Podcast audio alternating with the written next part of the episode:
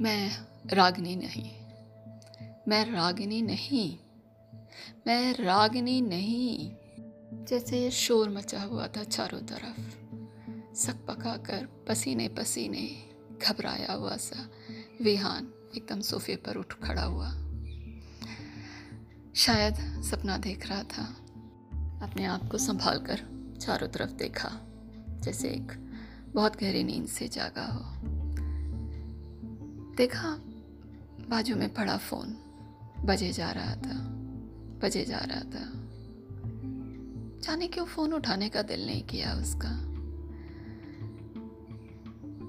देखता है थोड़ी देर बाद, ये पांचवी मिस्ड कॉल थी, उसके ऑफ़िस से। आज एक हफ़्ता हो गया था, वो ऑफ़िस नहीं गया था। ऐसा कुछ काम भी नहीं था उसे। और ऐसा कोई खास बीमार भी नहीं था। पर जाने क्यों आ, हाथ पैरों की जैसे दम सा निकला पड़ा था। आ, दिल डूबा डूबा सा जा रहा था। दिमाग था कि जैसे कुछ काम ही नहीं कर रहा था। एक एक एक बहुत भारी बेड़ियों ने जैसे उसे जकड़ रखा था। समझ ही नहीं आ रहा था कि क्या करे? हिम्मत नहीं जुटा पा रहा था।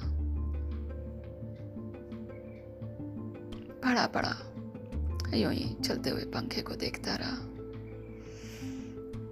थोड़ी देर में उठा और ड्रॉयर खोला और उसमें से एक तस्वीर निकाल कर वहाँ सामने मेज पर रख दी। वो तस्वीर रागिनी की थी।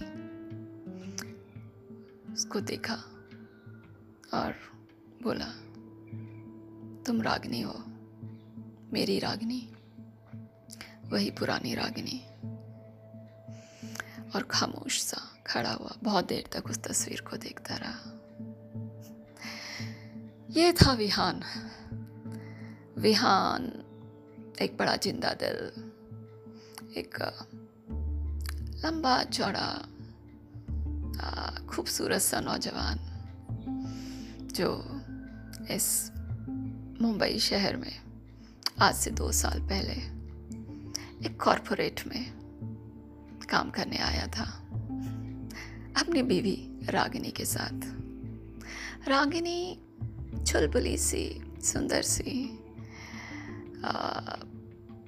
भोली भाली पर इतनी भी भोली नहीं। तीन साल हुए थे उनकी शादी को।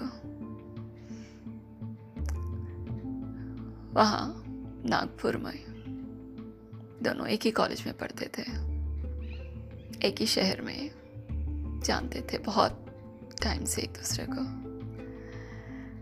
जान पहचान प्यार में बदली और प्यार ऐसा परवान चढ़ा। कि शादी भी हो गई। अच्छे से रह रहे थे नागपुर में। फ्रेंड्स फैमिली रिलेटिव्स सभी तो रहते थे वहाँ। पर विहान विहान एक बड़ा ही एम्बिशियस लड़का। और ज़िंदगी में जैसे बहुत कुछ करना चाहता था। और उसे लगता था नागपुर शहर उसकी ख्वाहिशों के लिए उसकी उसकी मंजिलों के लिए बहुत छोटा शहर है। और उसको हमेशा एक एक तमन्ना सी थी कि मैं मुंबई जाऊँ और वहाँ पर अपने सपनों को, अपनी ख्वाहिशों को पूरा करो। और वो इसी, इस इस चीज़ के लिए बेचैन सा हमेशा कोशिश करता रहा। और एक दिन उसकी ये कोशिश कामयाब भी हुई जब उसे एक बड़ी सी कंपनी से कॉल लेटर आया। एंड उसको बुलाया गया था मुंबई। और जब उसने ये बात आ, रागिनी को बताई रागिनी आ, उसके लिए खुश थी पर कुछ कुछ उसके हेजिटेशंस भी हो रही थी। एंड उसने थोड़ा सा दबे से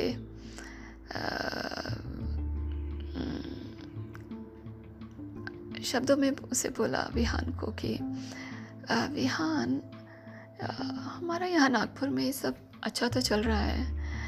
मम्मी, पापा और हमारे सब यार दोस्त, सब कोई तो यहाँ पर हैं। और ऐसा क्या है मुंबई में जो यहाँ नहीं है? और देखो मेरी जॉब भी तो है यहाँ पर। और क्यों हम क्यों सब चेंज करना चाहते हैं? इस पे विहान बहुत ज़ोर से उसे उस पर हंसा। और उसकी बात को जैसे मज़ाक में उड़ाता हुआ आ, बोला कि रागिनी मुंबई और नागपुर का कोई मेल नहीं है। और ऐसे मौके रोज़ रोज़ नहीं मिलते। इसलिए ज़्यादा मत सोचो और पैकिंग की तैयारी करो। रागिनी फिर धीरे से बोली विहान, मेरा जॉब सुनकर विहान हंस पड़ा और बोला, रागिनी, क्या जॉब ऐसे जॉब तो रोज आते जाते हैं। और एक बार वहाँ मुंबई जाएँगे और सेटल होंगे। तो तुम्हें जॉब वहाँ भी मिल जाएगी।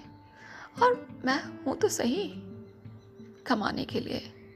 तुम बस आराम करो। अच्छे से एक एक सुंदर सा घर बनाओ और उसको सजाओ और और रानी बनकर उसमें रहो।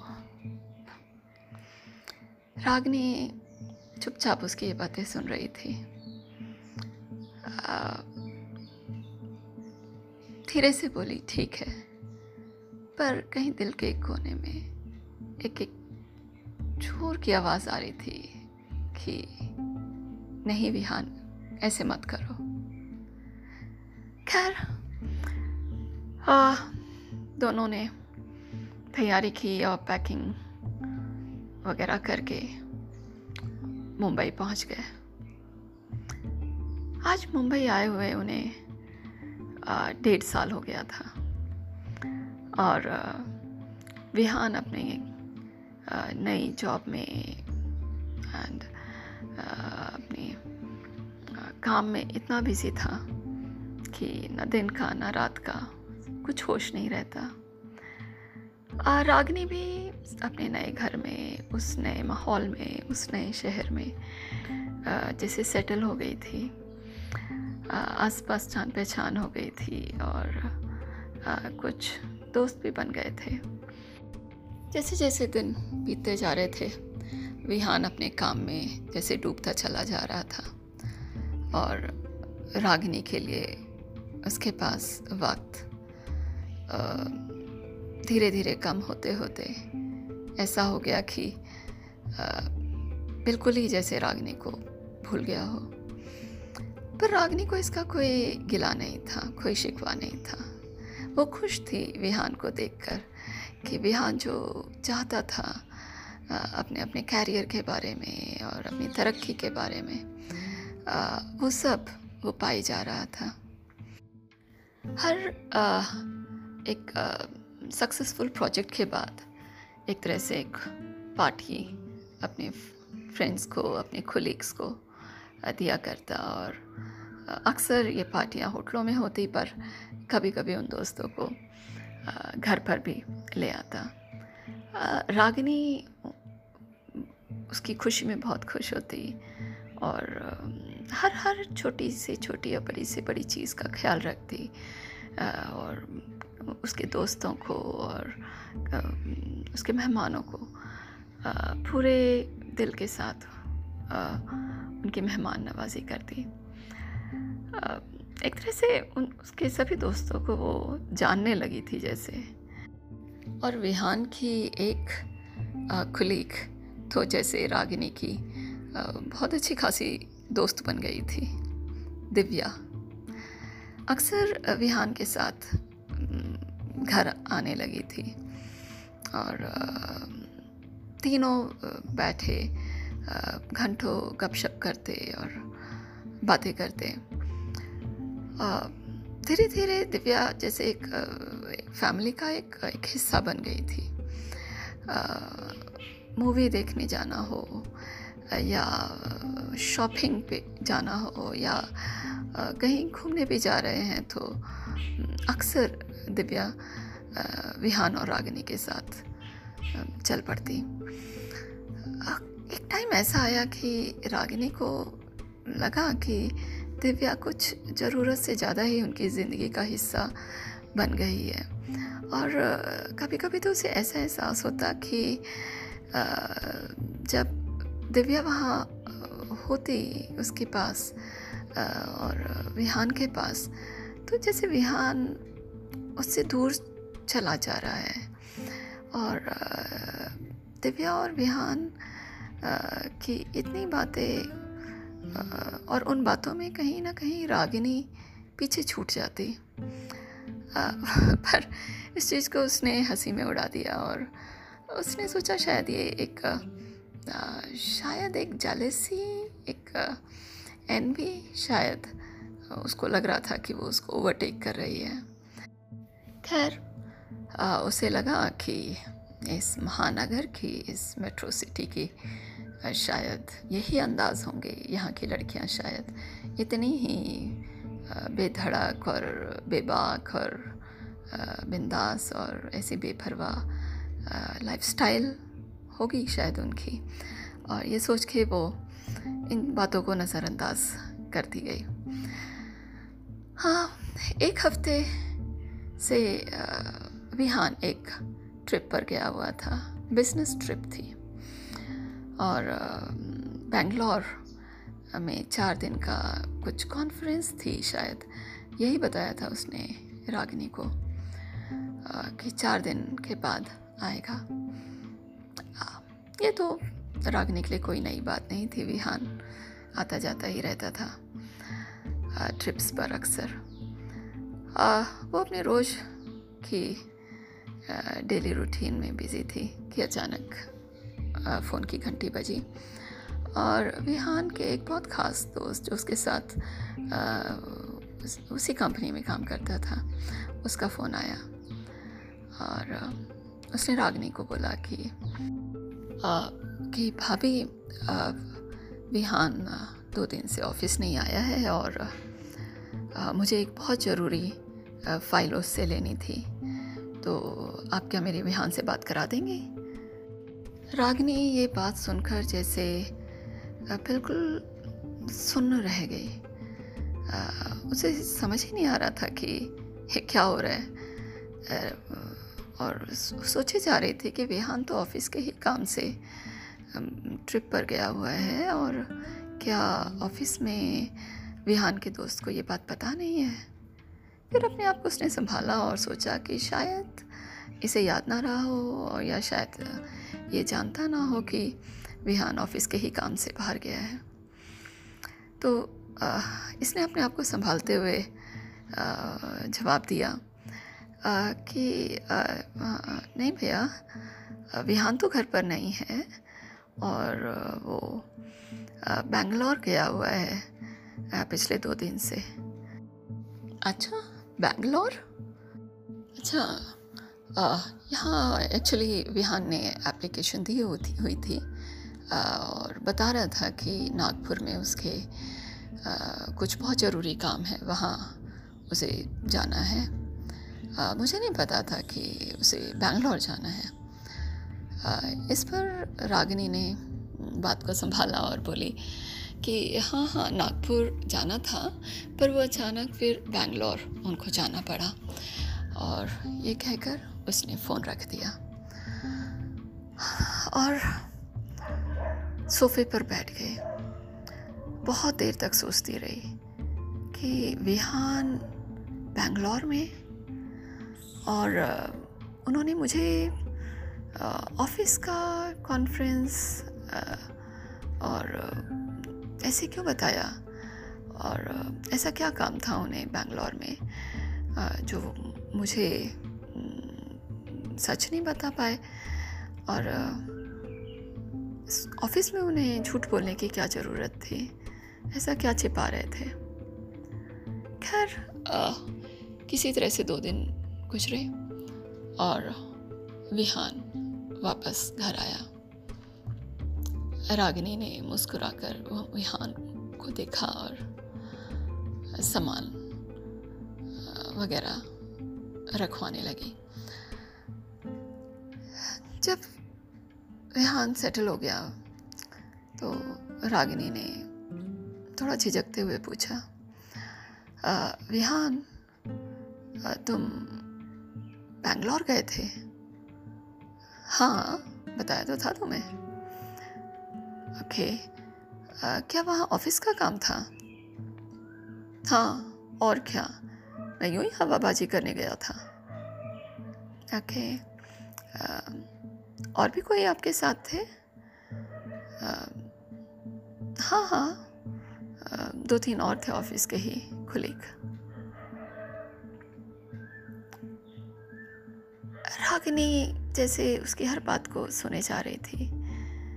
बिना कोई रिएक्शन दिए। और फिर चुप हो गई और क्योंकि और सवाल, जवाब उसे ये जैसे एक नाटक जैसा लग रहा था। उसने विहान से सीधा साफ़ साफ़ पूछा, विहान, मैं जानती हूँ तुम्हारा बैंगलोर में ऑफ़िस का कोई काम नहीं था। वहाँ ना कोई कॉन्फ्रेंस थी और ना कोई मीटिंग और तुम्हारे साथ कोई तुम्हारे ऑफ़िस का कुलीग भी नहीं था। मुझे सच बताओ, तुम क्या करने गए थे बैंगलोर? विहान, जैसे कुछ छुपाना नहीं चाहता था और, कुछ झिझक नहीं थी और कुछ इधर उधर की बात नहीं करना चाहता था।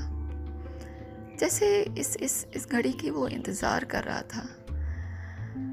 और रागनी के इतने साफ़ साफ़ सवाल जवाब करने पर विहान ने आखिर अपने दिल की बात और उसके दिमाग में जो इतने दिनों से चल रहा था उसको साफ़ साफ़ रागनी के सामने कह डाला। आ, बोला आ, रागिनी मैं तुमसे कुछ नहीं छुपाऊँगा। काफ़ी टाइम से मैं और दिव्या एक दूसरे को चाहने लगे हैं, एक दूसरे से मिल रहे हैं और बहुत करीब आ गए हैं एक दूसरे के। और मैं सोच रहा था, रागिनी चुपचाप सुने जा रही थी।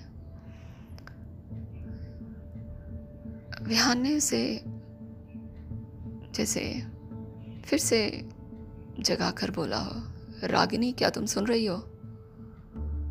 रागिनी जैसे नींद से जागी और आ, उसने कहा कि हाँ विहान मैंने सुन लिया। तुम्हें इससे ज़्यादा और कुछ कहने की ज़रूरत नहीं है। आ, मुझे लगता है कि आ, बहुत दिन हो गए मुझे यहाँ मुंबई में रहते हुए। आ, कुछ कुछ बेचैनी सी हो रही है और हवा कुछ रास नहीं आ रही। आ, मेरा दिल कर रहा है कि मैं कुछ दिन नागपुर जाऊँ। और थोड़ा ममा के पास रहूँ ये कहकर वो सोफे से उठ गई। और विहान भी चुप वहीं बैठा रहा। जैसे एक बड़ा सा बोझ उतरा था उसके दिल पर से। एक एक एक तरह का एक रिलीफ सा मिला था उसे जैसे। रागनी ने अपना सूटकेस पैक किया और अगली ही फ़्लाइट से नागपुर चली गई। बस, विहान एक आज़ाद पंछी की तरह अपने आप को फील कर रहा था। और दिव्या और विहान आप बिना किसी डर और झिझक के आज़ादी से मिल सकते थे। विहान ने तो जैसे सपने ही सजा लिए थे भविष्य के दिव्या के साथ। उस दिन ऑफ़िस में मीटिंग थी। एक बहुत इंपॉर्टेंट प्रोजेक्ट जो पूना में लगने वाला था। आ, उसके बारे में डिस्कशंस हो रही थी। और तय किया गया कि आ, इस मुंबई ऑफ़िस से एक ऑफिशियल प्रोजेक्ट हेड बनाकर प्रमोट करके पुना भेजा जाएगा। और उसमें जो सबसे ऊपर नाम था, वो दिव्या का था। जैसे ही ये मैनेजर ने बताया तो दिव्या खुशी से फूली नहीं समाया। उसके लिए जैसे एक ड्रीम कम ट्रू था। कैरियर ओरिएंटेड एम्बिशियस लड़की जो थी वो। इससे पहले कि दिव्या हाँ कहती, विहान बोल पड़ा। No I don't think Divya would want to go there Divya ने मुड़कर विहान की तरफ़ देखा और बोली वाई नॉट विहान अजीब सा मुँह बनाकर चारों तरफ़ देखकर बोला, दिव्या से दिव्या, तुम यहाँ मुंबई में बेटर हो? And why would you want to go to Poona इस पर दिव्या ने जवाब दिया विहान, ये मेरी लाइफ है। Let me take the decisions of my life Vihaan चुप हो गया। एंड मीटिंग ख़त्म हुई। एंड uh, सब अपने अपने केबिन्स uh, में पहुँचे। विहान तुरंत ही दिव्या के केबिन uh, में पहुँचा और उसने दिव्या से कहा कि दिव्या व्हाट्स गोइंग ऑन तुम पूना जाने के लिए कैसे एग्री कर सकती हो? दिव्या ने बोला क्यों नहीं? ये एक गोल्डन अपॉर्चुनिटी है मेरे लिए मेरे कैरियर के लिए और मैं हमेशा से एक प्रोजेक्ट लीड करना चाहती थी। आज अगर मुझे ये मौका मिल रहा है तो why would I let it go इस पर विहान बोला कि दिव्या हाँ अगर तुम पूना चली जाओगी तो आ, मेरा क्या होगा? आ, हमारा क्या होगा? हम हम जो आ, साथ में सपने देख रहे थे। इससे पहले विहान ज़्यादा कुछ कहता दिव्या ने उसे बीच में ही रोक दिया और बोली एक्सक्यूज़ मी विहान किन सपनों की बात कर रहे हो? आ, मैं रागिनी नहीं हूँ। सुन लिया मैं रागिनी नहीं हूँ जो तुम्हारे कहने पर अपना जॉब अपना कैरियर अपना भविष्य छोड़कर तुम्हारे पीछे पीछे चली आई। Sorry I am Divya Wake up. And now please leave. Let me do my work. Vihaan के सर पे जैसे एक पत्थर सा पड़ा था जैसे सातवें आसमान से अचानक धरातल पे आ गिरा हो देखे जा रहा था दिव्या की तरफ़ और धीरे धीरे कदम पीछे हटाता हुआ उस केबिन से निकला और जैसे तैसे अपने, अपनी अपनी सीट पर पहुँचा। पर वो वो वो दिव्या की आवाज़, वो दिव्या की बात, मैं रागिनी नहीं हूँ, मैं रागिनी नहीं हूँ। जो अपना कैरियर अपनी जॉब अपना भविष्य छोड़ तुम्हारे पीछे पीछे चली आई। अफ विहान के लिए जैसे अनबियरेबल हुए जा रहा था।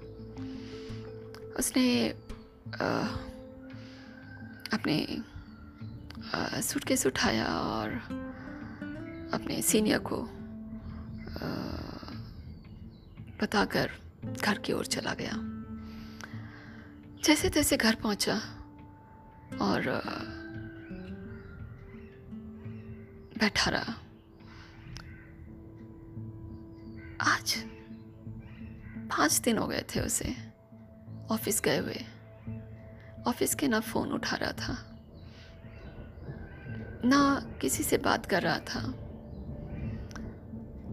जाने कहाँ खोया हुआ था। एक तरह से जैसे उसके सामने ज़िंदगी ने इतना एक एक आईना सा उसके सामने ला खड़ा किया था, जिसमें अपने आप को देखे जा रहा था। अपने पीछे एक डेढ़ साल जैसे उसने इस मुंबई शहर में गुजारे, उनको देखे जा रहा था। और जो एक चेहरा उसे बार बार नज़र आ रहा था आईने में, वो था रागिनी का।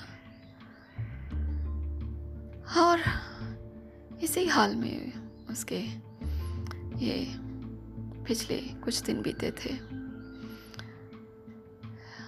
आज खड़ा जब रागिनी की तस्वीर की तरफ़ देख रहा था तो सोच रहा था कि रागिनी तुम ही मेरी रागिनी हो और कोई मेरी रागिनी हो ही नहीं सकता।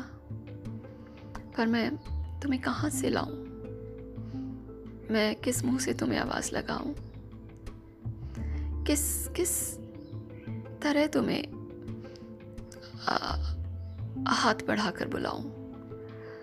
मैं मैं किस तरह से तुमसे नज़रें मिलाऊं? रागिनी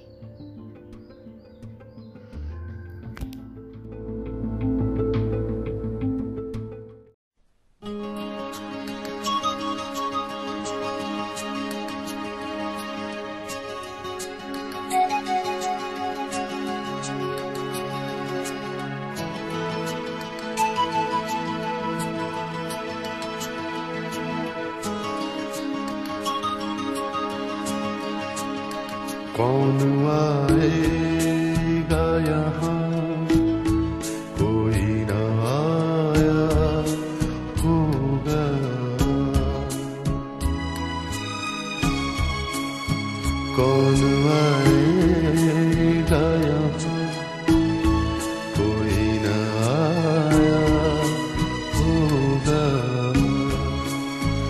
मेरा दरवाज़ा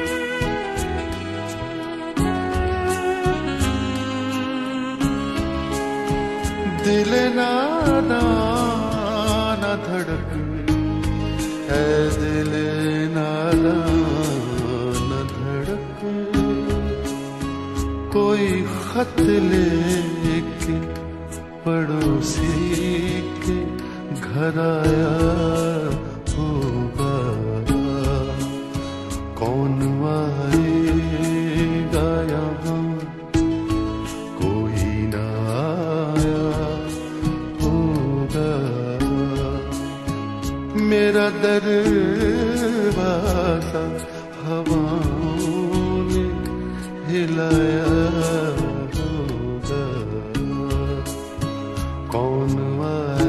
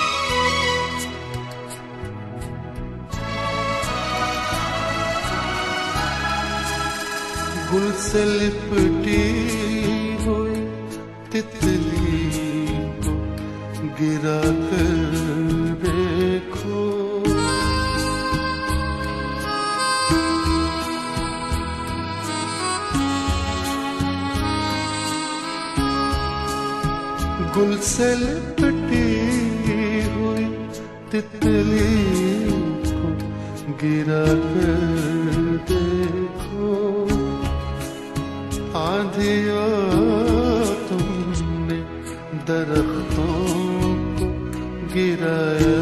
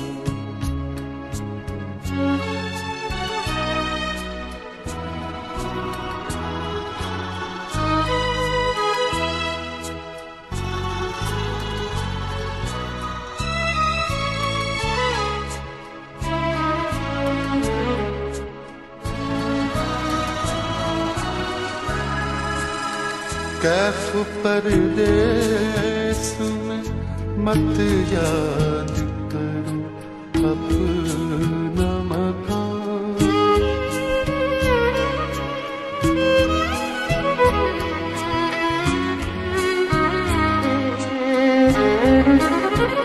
कैफ परदेस में मत याद करो अपना